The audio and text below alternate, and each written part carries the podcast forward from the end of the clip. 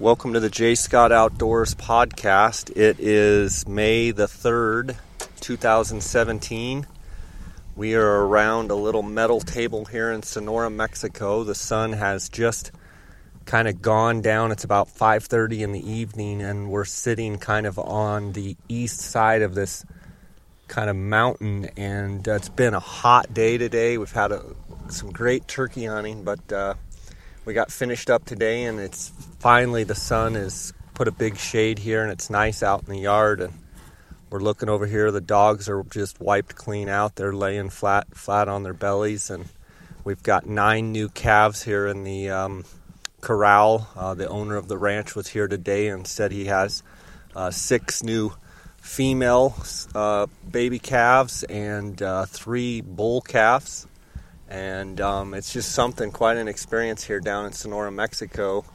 Uh, I've got Hunter Haynes uh, who guides with us for Coues deer and Gould's turkey here in Sonora. Was able to get his first Gould's turkey himself today, which I was did. awesome. We tripled up.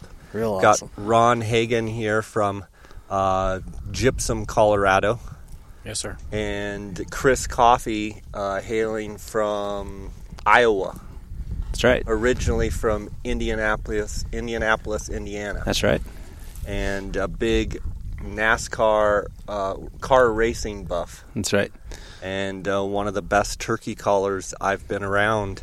Um, guys, it's been a fun trip, uh, kind of short and sweet, just two hunters, and um, Chris, you were going after uh, two turkeys, and Ron, you were going after your first. Uh, you you both successfully completed your royal slams. Yes, we did. Yes. Uh, and, and Chris, you got a double royal slam, which Yeah, is pretty awesome. Pretty rare, in my opinion, to get double royal slam in the same same hunt. That's pretty pretty impressive. Yeah, In the this. same hour. Yeah. yeah, right. exactly. uh, Chris, uh, we were fortunate. Ron uh, killed his bird the first evening, so it was kind of fun. Uh, we all got to hunt together, and um, this morning we went out and uh, Hunter had roosted some birds, and um, they ended up kind of staying up on the mountain and didn't come down. And we kind of walked around calling a little bit. And we kind of came back to our original calling location, and I think it's one of those things, you know, those birds, they fly down, they're with hens, they kind of do their thing, and then they eventually work their way here in Sonora, they kind of work their way down, uh, you know, go into water, go into feed, and, and seemed like our timing was perfect. And um, Chris, you worked your magic and, and called in that first bird, uh, which was a big old tom, Yeah, it was big just- mature bird, great call in. Just uh, those birds flew in actually. Yeah, it was crazy. You know, when we, we were situated up high on the mountain and and uh, trying to decide, you know, do we set it out, wait it out? What are we going to do here? And we decided to get a little bit regressive and try to go find some birds. Uh, so we decided to make a move. And once we did, you know, we didn't go a couple hundred yards and and uh, struck a bird back up on the mountain again. so you know, instantly I was thinking, darn, we should have stayed up there and called, but. You know, I think we got into a to a location to kind of where they wanted to be, right? They, like Yeah. you said, they flew down, they got, they did their little roost, and now they're now they're ready to make their their move and uh, head down to where we were. So it was it was really cool to to be able to call to them and, and call them from from that that distance. You know, they can they can hear that far and they can come that far, and for them to close the gap like that was was pretty cool. Yeah, and you know, um, you know, you you hunt a lot of eastern turkeys there in Iowa and Missouri, and um, you know, hunt, you're an avid, avid turkey hunter. And one thing I get a lot of people um, saying is how vocal the Gould's hens are, and you got to experience some of that interaction with those Gould's hens. Yeah, it's just just impressive, you know. And, and as a as a competitive caller, it's something that I really really enjoy to be able to, to vocalize back and forth with the hens, and, and you know to hear what they, they truly sound like, and being around them that much just makes you makes you that much better, and and uh, it's really really cool. For sure, Chris. Um, you have won the Iowa State Championship, uh, several other states. Um, how many titles do you have under your belt? Um, multiple states. Um, I would say there's probably probably I'd say probably close to ten in multiple states uh, that I've won state state titles and I've won open calling contests. Um, had the fortune to go to the Grand Nationals a couple times and and uh, you know did did fairly well there. Um, so it's a it's an awesome experience, something I'm I'm very proud of. But uh, you know it, it helps me, and I believe it absolutely translates into the turkey woods, and and uh, to be able to call and talk to the turkeys like that, it's uh, it's a lot of fun. That's why I do it. For sure. Yeah. I mean, like we were talking on the Ranger ride back, you know, that that call in this morning of those two birds, that's kind of for me the pinnacle of, you know, those eight, nine, you know, seven thirty eight, nine o'clock in the morning. Kind of the sun's at a, you know starting to get kind of harsh, but you know when they come in strutting and stuff, their feathers are amazing, and you know your two birds actually kind of came from the same direction. It was cool to watch them kind of hopping around in the rocks, full strut, and seeing that big white band oh. on the oh. Goulds. I mean, Hunter and I have seen you know lots and lots of birds shot every year, and it, for me, it never gets old. It's, it just seems like it's it's just an amazing thing when they go in full strut. Yeah, you know, I couldn't have asked for anything more. You know, just to see them see them come up and see them in full strut, and then to witness them jumping down on the big boulders and the big rocks and, and working his way down. And and uh, you know you'd commented before about uh, kind of taking your breath away when you see him for the first time. And that really I think I felt like that was you know, the, in a hunting situation, the first time that I'd seen a full strut bird coming in, and I, I absolutely caught myself kind of like, you full know, strut full strut Goulds, correct? Yeah. yeah, just just the the beauty, um, the size is just yeah. man, is it impressive.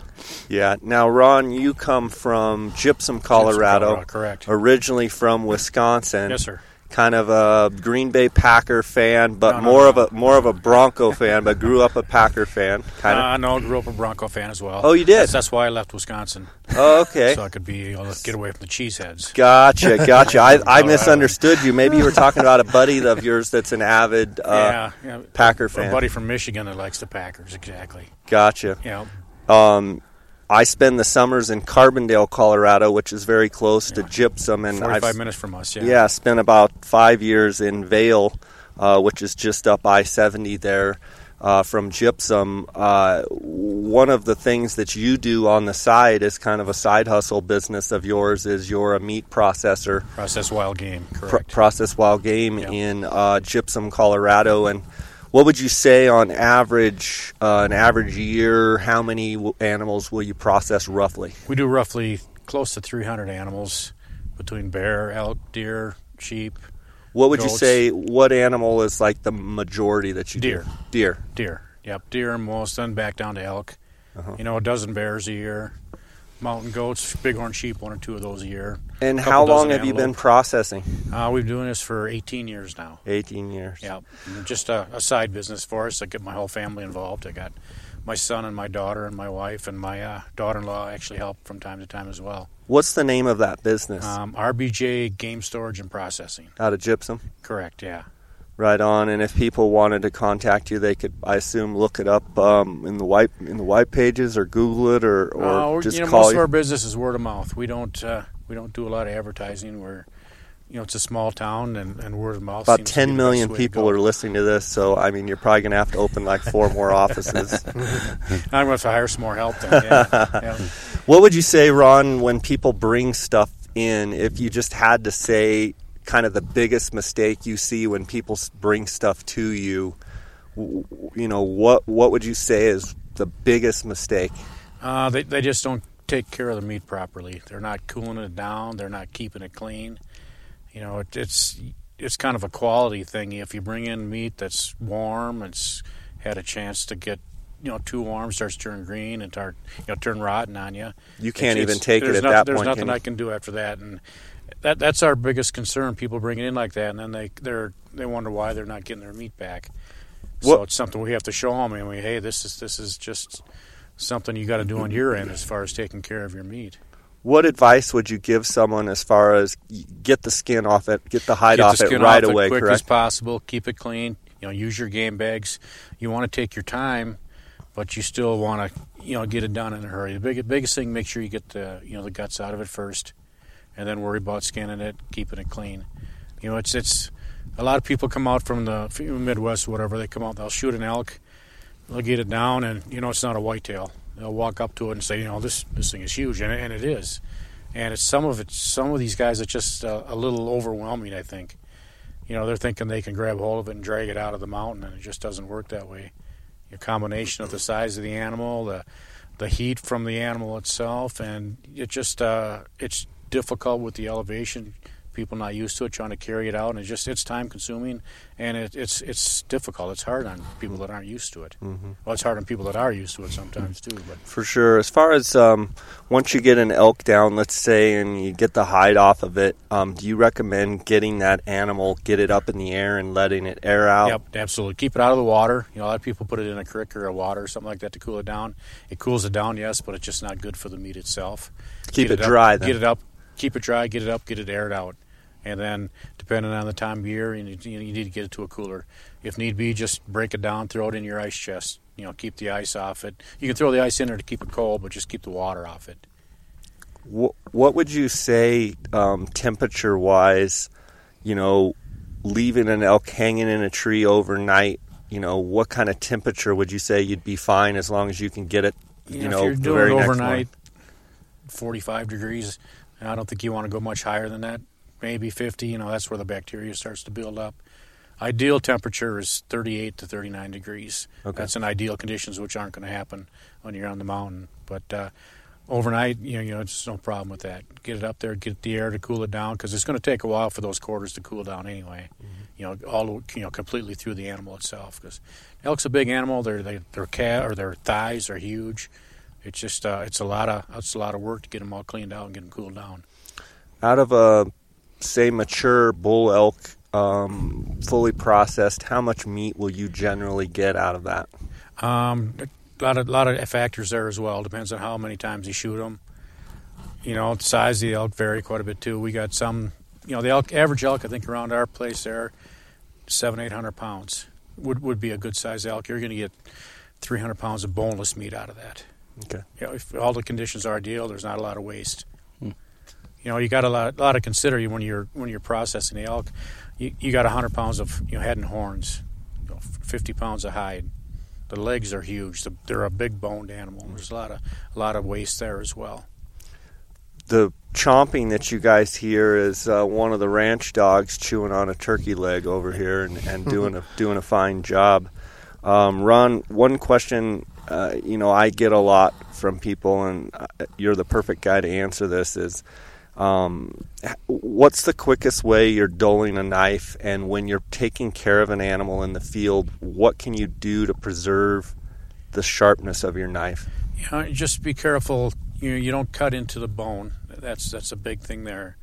Cutting into the bone dulls your knife real quick, and even just trying to cut the hide itself. You know, when you're skinning an animal, you want to try to keep from cutting holes in it, of course, in the hide. And if you can keep your knife off that skin, you know, it's it's all it's a little thing, but it keeps your knife a lot sharper.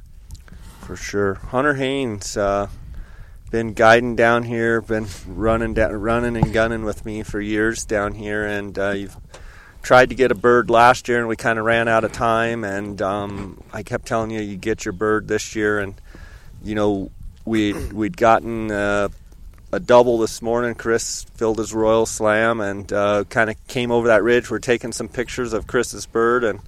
Um, on that beautiful rock, Oh, it's you know, with the desert, you know, you can see like 40, 50 miles Oh, off yeah. in the distance, just incredible. And a bird started gobbling, and Yeah. um, you and I looked at each other, and Game on. it was game on. We had to cross that big canyon to get over there, and then we kind of stopped before we topped out. Boy, we hadn't gone what a hundred yards, and Chris is like, "Psst, Oh, yeah. you saw those turkeys?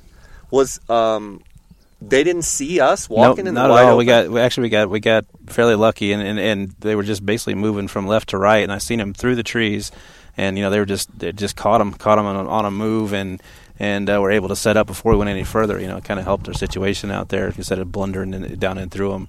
You know, it's been my experience. It's, it's, it's hard to walk up on turkeys if they're not gobbling, um, if they're giving, not giving their location away. Typically, you're going to walk through and try to find them, and more more times than not, you're going to bump into them. So, being able to see them before they see you uh, is rare, but it absolutely helped us this time. Yeah, and Hunter kind of got in front of me, and I got the camera set up, and Ron and Chris were back, and Chris started calling, and I had given you that tail fan. We didn't even bring the Dave Smith strutter. We left it in the Ranger because I figured we'd be running and gunning all over that flat chasing that bird, and you started calling to those birds, and then I looked back at you like Yep. fan it. Yeah, you, we we got out of the Ranger and you, you'd handed it to me and said you might you might need this to fan, you know. And I was you know we we just talked about it. I've about never tried it You- by the way until today. Yeah, it was it was incredible, you know. And he'd give it to me, and I was kind of like, okay, I'll take it. You know, I didn't have much to carry anyway, and uh, so we walked up through there and started calling to the birds, and and the birds were responding, and they absolutely hammering and coming in, and, and, and they got kind of their, their comfort zone right It's there. pretty open. Yeah, it, and that, that's a that's a big part of it. They could see a long way, and they could they knew that they couldn't see any hen over there. They could hear it, but they couldn't see it. And they kind of got to where okay, you know, I, I I can I know you're over there, but I can't see you. I'm ready for you to come a little bit. And at that time, you know, I just like instantly just grabbed the fan and just and just popped it up. And you know, I could see them, they could see me, and I I, seen a, just the attitude change. You know, it's, like like they all looked at each other and was like, okay, hey, like they kind of slick down, and here they come. that's right. Yep, yep. Back off the call in just a skosh and and uh, let let the fan do the work and just keep enough to keep them interested. And sure enough, they they they closed the distance, the rest of the, the gap that we needed. You know, I, I, I said that I'd never tried it, but remember yesterday we kind of got pinned down by those birds. We were just trying to get back to camp to get something to eat, and we got pinned down by some birds for probably 30, 40 minutes, and finally it was just like, goodness, you know, we're starving. It's probably like 10:45 Yeah. in the morning. So I literally picked up the fan, and we just started walking, and two jakes. Or maybe a hen and a jake Yep. started walking right at us. They came 60, 70 yards to us. in my opinion, they they'd already seen us. They they, Yeah. they knew something wasn't right, and they, they they was like, okay, that the gig's up. But as soon as you pop that fan up, it's like here they came. They they actually came towards us after Yeah. they'd already seen us, and it's, It's crazy. crazy. And you know, before we came down on our first trip here for Gould's Turkey, there was a couple incidents, uh, guys getting shot in the face with. So I don't, I don't condone it here on the podcast, but we're on totally private land, Mm-hmm. out in the literal. If, if we took nowhere. a picture right now, unless they would realize we're in the middle of They wouldn't believe it. Phones don't even work here, um, so you know it was kind of fun to try that out. Uh, we're gonna have a, a treat uh, tonight. Uh, Chris, you have a special way you like to prepare turkeys. Uh, wondering if you could kind of share us your your secret recipe. Oh, We're- man. we haven't eaten it yet, That's right. That's Um, right. The- but you've built this thing up to be pretty pretty special. What what are we gonna have on the yeah, barbecue? the verdict's still out yet, but uh, I've, I've yet to meet an un- unsatisfied customer. So, Okay. so I'm I'm holding it up pretty high. No, it's a it's a marinade that that uh, my family had, had passed on down to me, obviously. Um, but we we had found that we used to just kind of cut up the breast and marinate it in Italian dressing, you know, and, and, and grill it that way. A lot of people cut it up into chunks and, and deep fry it. Um, all, all fantastic ways to eat a wild turkey. But when I discovered this marinade, um, it's kind of a it's got a little sweet hint to it. It's got just the right right amount of spice to it, and and cutting the breast breast meat up into to smaller strips. Um, you know, I'm going to say chicken finger size or um, smaller. The smaller the better, in my opinion um, and then whipping up the marinade and letting the marinade do its magic in the refrigerator overnight, and then coming back with a with a really good charcoal grill and, and grilling these breast strips up is just it's just something that you guys are just going to have to experience. Um, you know, I can talk it up all day long, but and you know. Again, I kind of mentioned that I throw some I throw some parties and stuff at the, at the, after the end of a hopefully successful turkey season each year, and uh, I keep getting more and more people showing up for some reason. And they won't but leave. that's right. but uh, you know, I love beer it. and turkey, That's and right. they, they don't leave. It's something I, I really, really enjoy doing. You know, the camaraderie of having having fellow hunters around, having friends around, and being able to share what I what I truly love, and having something that good that comes from you know not only the, the experience of turkey hunting, but able to have a meat and, a, and something that's a delicacy like that is just a just a bonus. But when I'm cooking the the the, the meat on the grill, you know, I, I get a lot more people hovering. A lot a lot of people stand a lot closer when they start getting those first couple pieces off the grill. They realize that hey, it's as good as it's going to get as soon as it comes off the grill. So I got a lot of buddies over there. Not, not many people helping cook, but a lot of people talking and holding trays, and it's a it's a lot of fun. Well, I'm looking forward to it uh, tonight, and uh, we're gonna get a little bit packed up and eat, and um, head out early in the morning. Hunter, uh, you and I, we have uh, two more trips left, Two more. and uh, I think we're at what did we count up 34. Yep. I think 34 turkeys for the season. We're hit uh, the 50 mark. yeah, we're we're going to be pushing close to 50 or a hair, actually a hair over 50 if, if all goes right. So, fun times here, Gould's Turkey Camp. Uh, like to put a shout out there to all the single women. Uh, Oh, we Lord. the last podcast episode uh, did a shout out for Mr. Hunter Haynes and had a ton of applications come in. and um, we are still sifting through those.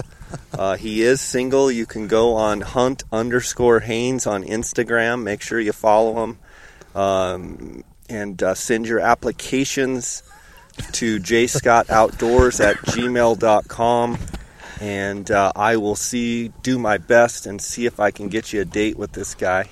Um, and to all of those that have already applied, uh, you didn't make the cut, so we're Oh. looking for new participants. and uh, he's turning bright red right now, kicking me under the table. Good news is he can shoot straight. So Yeah, he can shoot straight. My, my, my daughter's only uh, like 26, so could she apply? Yes, she can apply. Um, uh, yes, she can apply, and um, no, we have fun with that. But uh, guys, it's been fun. Um, congratulations on completing your Royal Slams, and thanks for Thank trusting us with that opportunity to to help provide and uh, help you guys get your Royal Slam. Um, we had a great time doing it, and I hope you guys had a had a fun trip.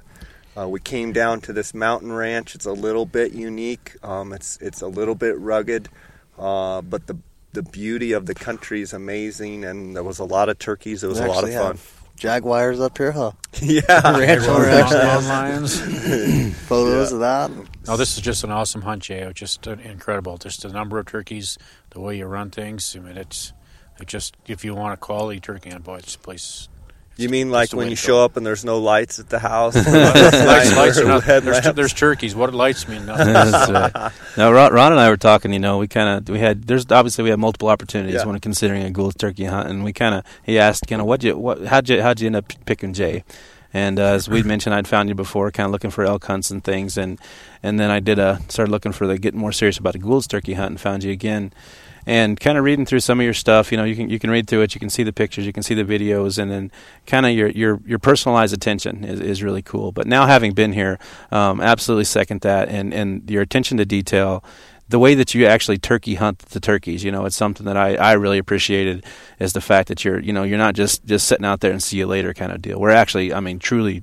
In my opinion, hunting the turkeys. I mean, we're we're, we're doing it how I'm used to doing it, and uh, that was a that was a benefit. That was a pleasure. I can see your enjoyment. I can feel your excitement. You know, after shooting that many turkeys and being around that many different hunters, it's a it's a true pleasure to have have you get uh, you know as excited as I was. You know, uh, uh, seeing the bird coming in and doing it the right way, and it's uh it's a pleasure. It's been a been a pleasure. Well, awesome. I appreciate it. And um, Haynes, I guess until the next adventure, we're just going to keep plugging along, pl- plugging along here, and plodding our way. Uh, you know, it's it's one of these things. You and I just love it down here in Mexico between yeah. the Coues and the Goulds. Nothing like it. We can't get enough of it. It's like a second home. Yeah, I know. It's um, you know, it's not for everybody. It's dusty and you know, dirty and and and it's you know, it, it's kind of right up my alley. Beautiful in its own way. You know, Dar always laughs. He's like, "Golly, you gone four days. You haven't even showered yet." You know.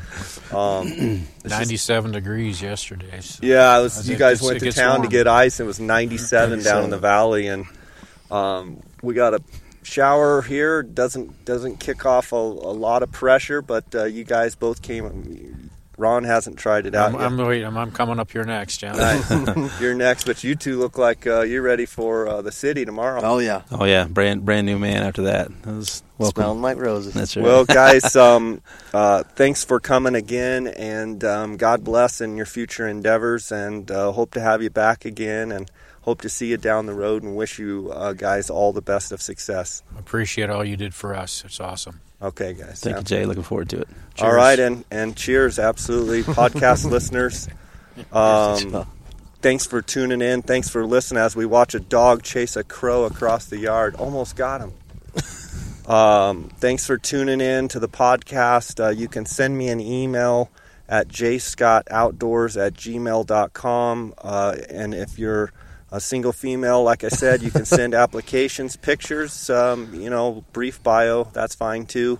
I want to thank my sponsors of the podcast. I want to thank GoHunt.com, Kuiu.com, Phoneskope.com, and the Outdoorsmans.com.